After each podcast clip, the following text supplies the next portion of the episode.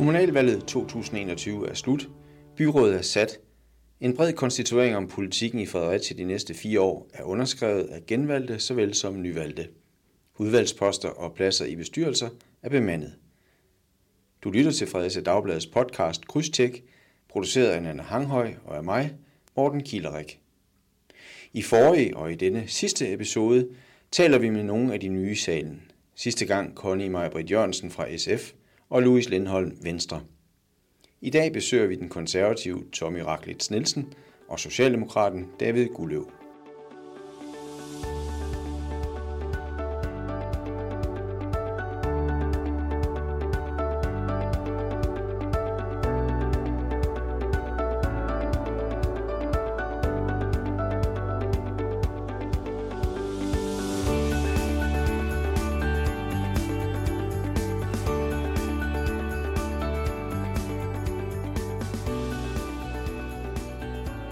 Tommy Raklitz Nielsen stod i spidsen for det konservative kandidathold. Partiet sikrer sig to mandater og flotte personlige valg. Partiet er nyt i Fredericia Byråd. I de kommende fire år vil han, sammen med Kirsten Hassing Nielsen, sætte konservativ fingeraftryk på byrådsarbejdet. Tommy Raklitz Nielsen er blevet formand for Klima-, Energi- og Miljøudvalget, medlem af Økonomiudvalget og en af byrådets to repræsentanter i havneselskabet ADP. Fokus var i valgkampen større åbenhed i byrådsarbejdet, og det er blandt andet de opgaver, der får første prioritet, når han sætter sig i byrådssalen. Tommy Ratlitz Nielsen fik sammen med det konservative hold sikret, at de konservative igen har plads i byrådet i Fredericia. To mandater sikrede partiet sig den 16. november. Og Tommy, en af jeres vigtigste temaer i valgkampen var at sikre åbenhed om byrådets beslutninger. Nu bliver du så selv en del af byrådet, så hvordan har du tænkt dig at sikre det? Jamen, øh, det, det bliver en, en lang proces. Det er at skabe åbenhed på, på alle områder. Øh, et af de første områder, det er, at vi selvfølgelig støtter forslaget om, øh, om at der skal være spørgetid i byrådssalen. Øh, det, det, frem, det fremsatte vi selv det forslag, øh, og Venstre var det i byrådet. Øh, det er vi rigtig glade for. Øh, jeg er ikke helt så øh, eksalteret over det, som, som nogle partier er. Jeg tror, det er den eneste øh, sande vej frem, fordi at, at spørgetid i byrådet byrådet er kun en lille bitte fli af åbenhed. Øh, der har været talt meget om øh, lukkede dagsordner. Øh, der er en hel del, der bare skal på lukkede dagsordner, som ikke må offentliggøres. Det er personale sager, det er, er køb og salg af, af blandt andet ejendom og andre ting. Øh, så der er ting, som ikke kan åbnes. Øh, men, men det vi vil, det er, at vi vil skabe så meget åbenhed som muligt, både i udvalgenes arbejde. Vi vil sikre, at byrådet og udvalgene kommer mere ud til borgerne. Vi vil arbejde for, at når vi har for eksempel udvalgsmøder, som omhandler bestemte områder, at vi så tager ud, øh, holder byr- eller udvalgsmødet øh, i området, og måske øh, tager en drøftelse med borgerne i området først. Øh, Og det samme kunne vi sagtens forestille os med byrådsmøder, at de også blev flyttet ud af byrådssalen i, i nogle tilfælde. Vi har jo rent faktisk set, at det kan godt lade sig gøre at flytte ud under coronaen i, øh, i, øh, i Fredericia Idrætscenter. Øh, det kan sikkert også lade sig gøre andre steder. Så, så måske var det en rigtig god idé at få flyttet øh, byrådsmøderne ud, og så er der bare en hel ting, vi skal have mere gennemsigtighed i, når vi træffer beslutninger, både i forvaltningen, men også i den politiske del. Jeg synes, det er vigtigt, at borgerne forstår, hvordan det er, deres penge bliver forvaltet, og hvordan beslutningerne bliver truffet, og, og ikke mindst ved, hvad det er for nogle beslutninger, vi træffer. Så det vil vi arbejde for, øh, og det vil vi fortsat arbejde rigtig hårdt for.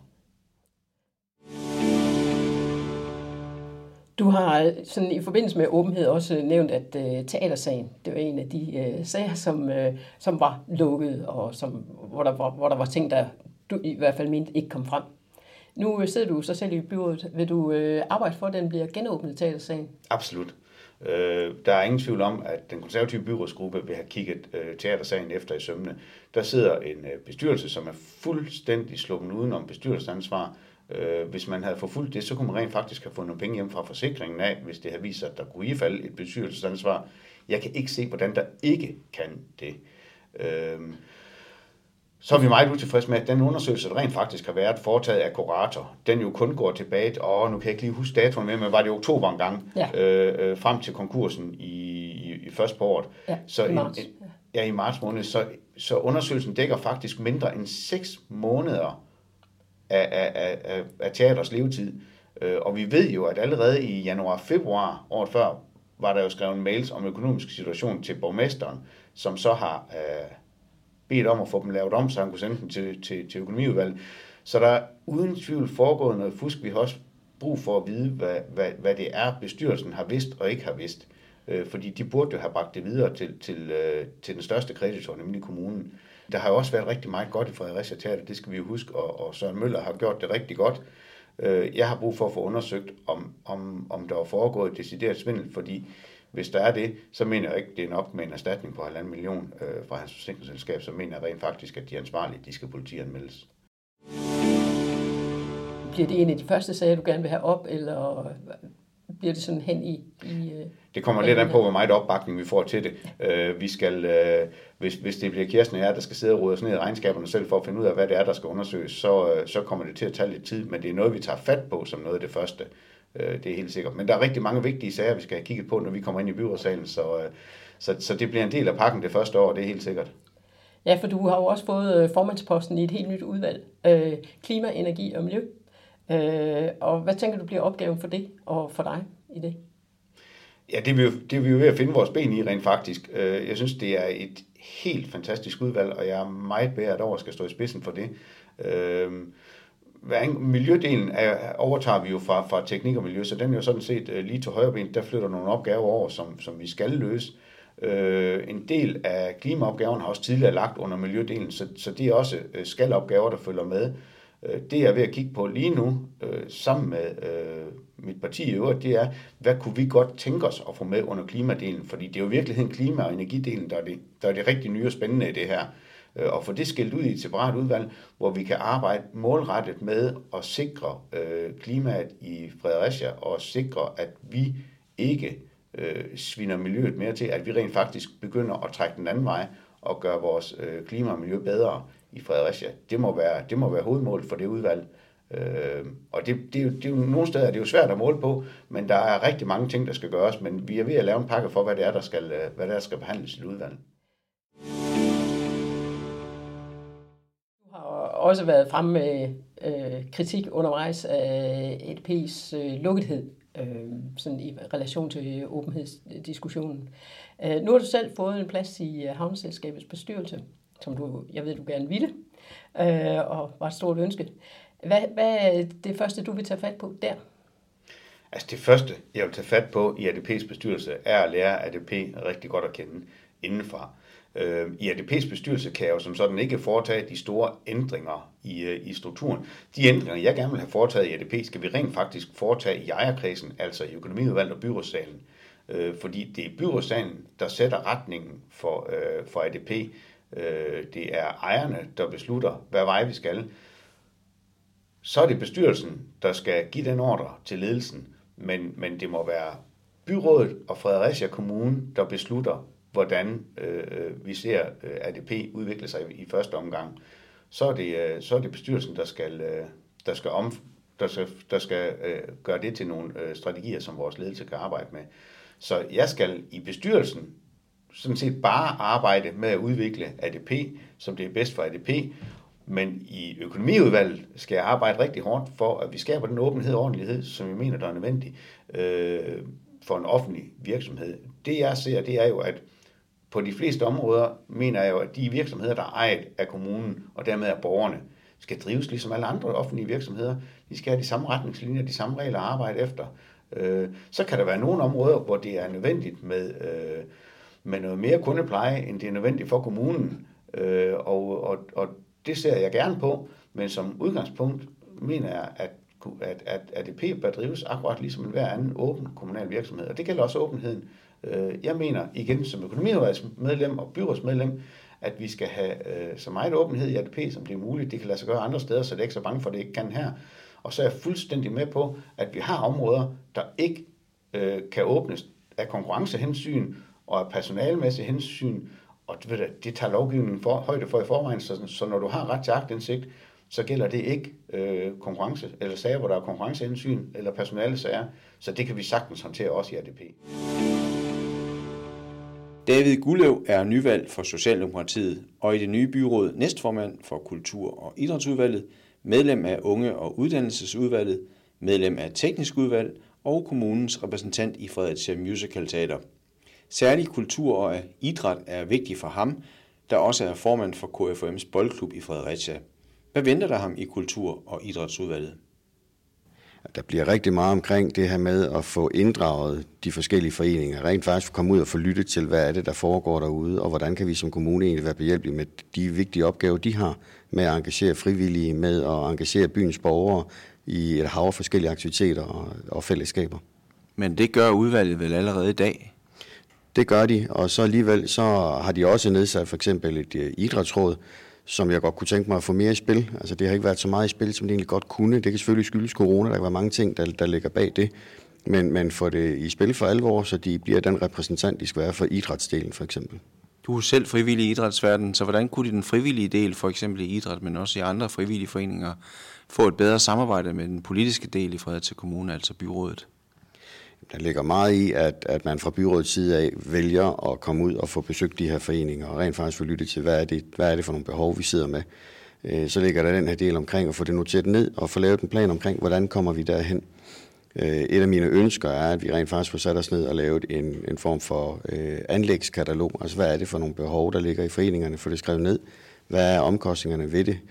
Skulle man være så heldig at ryge i en situation, eller den vi havde under corona med en masse anlæg, jamen så har vi også en prioriteret liste. Altså det bedste eksempel, jeg har, det er egentlig cykelstisplan, man har i Fredericia Kommune, hvor man siger, vi har de her cykelstier, de kommer på det, det tidspunkt. Så ved alle foreninger også, at de bliver set, de bliver hørt, og de får også deres behov opfyldt på et eller andet tidspunkt.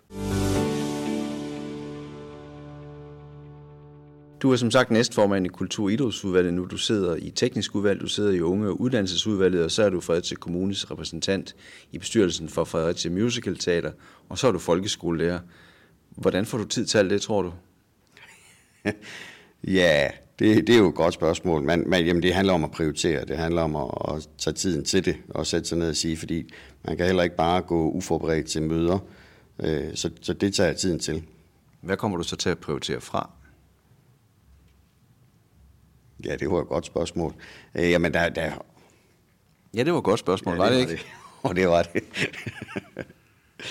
jamen, selvfølgelig vil der være nogle ting, der måske skal prioriteres fra. Øh, og det kan, det kan jo handle om de ting, aktiviteter, jeg ellers laver i min fritid også.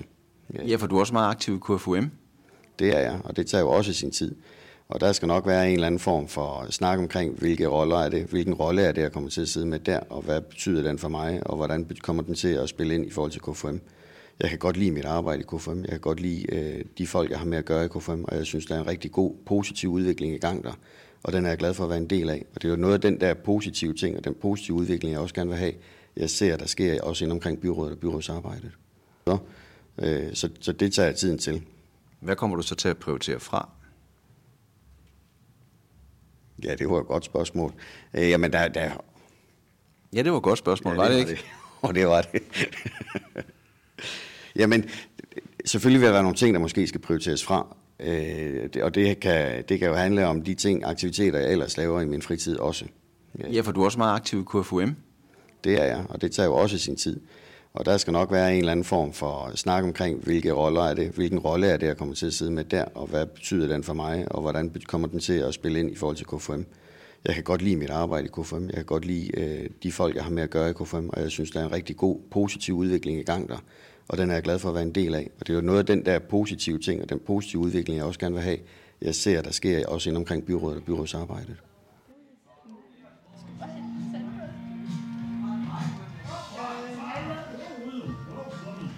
David Gulløv er til daglig folkeskolelærer på Ullerup skolen på Nørre Da vi mødte ham, havde eleverne julepyntsdag med juleklip, julebrunch og julemusik. David Gullev var egentlig konservativ, men trak sig i 2020. Med egne ord, fordi Vælgerforeningen og ikke mindst dens bestyrelse fravalgte ham som konservativ spidskandidat til byrådsvalget i år, til fordel for Tommy Raklitz Nielsen, som vi talte med lige før. Et år efter denne sorti kom han så ind på Socialdemokratiets kandidatliste i maj 2021 og er altså blevet valgt ind nu for Socialdemokratiet. Hvor lang tid var du konservativ? Øh, jeg meldte mig ind i konservativ tilbage op til valget i 2013. Hvorfor meldte du dig ind i konservativ folkeparti dengang? Jeg sad helt tilbage dengang, øh, da jeg valgte at stille op. Det handler, det, det handler for mig om mennesker, det handler om byen, og det handler om, at, at politikerne også kommer ind med, med et ordentligt øh, syn på både sig selv og på mennesker. Øh, så da jeg valgte at stille op, der var fordi, jeg, jeg synes, der var en mangel på politikere, der havde den integritet. Og øh, derfor valgte jeg at stille op. Da jeg så skulle vælge parti, jamen der var det et spørgsmål om at kigge på, øh, hvilke partier kan jeg se mig selv i, øh, i forhold til det her menneskesyn og værdisyn, der ligger.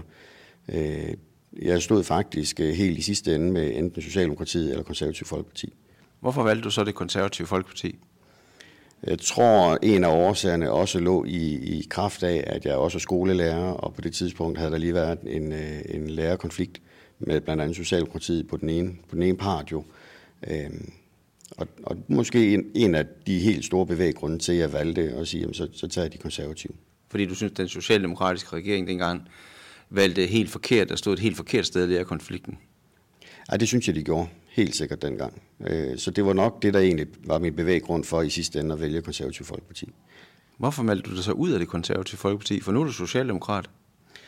Jeg har altid været socialkonservativ, så det har altid været den der sociale side, der har fyldt mest hos mig. Øh, det, det, det menneskelige i den del.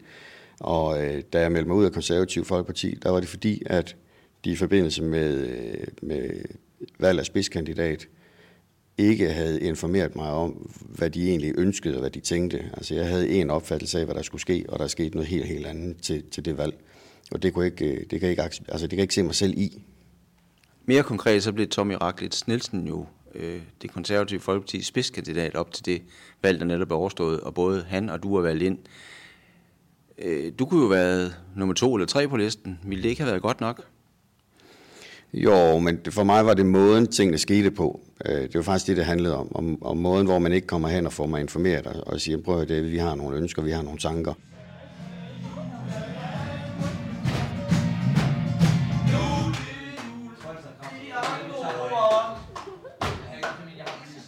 Men før var du borgerlig, nu er du socialdemokrat. Alt andet lige er der jo en værdiforskel.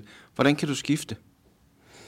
Øh, der er selvfølgelig vil der være nogle værdiforskelle i et eller andet omfang, men jeg er socialkonservativ, og mine holdninger, mine, mine meninger og tanker har hele tiden, øh, og har ikke ændret sig efter skiftet heller.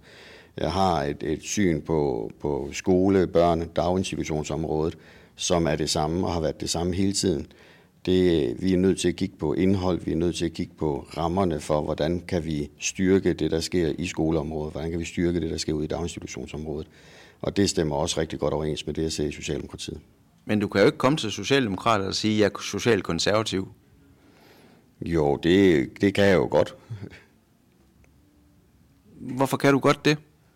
Fordi jeg er jo, altså man, jeg er jo socialkonservativ. Jeg har jo den der sociale side.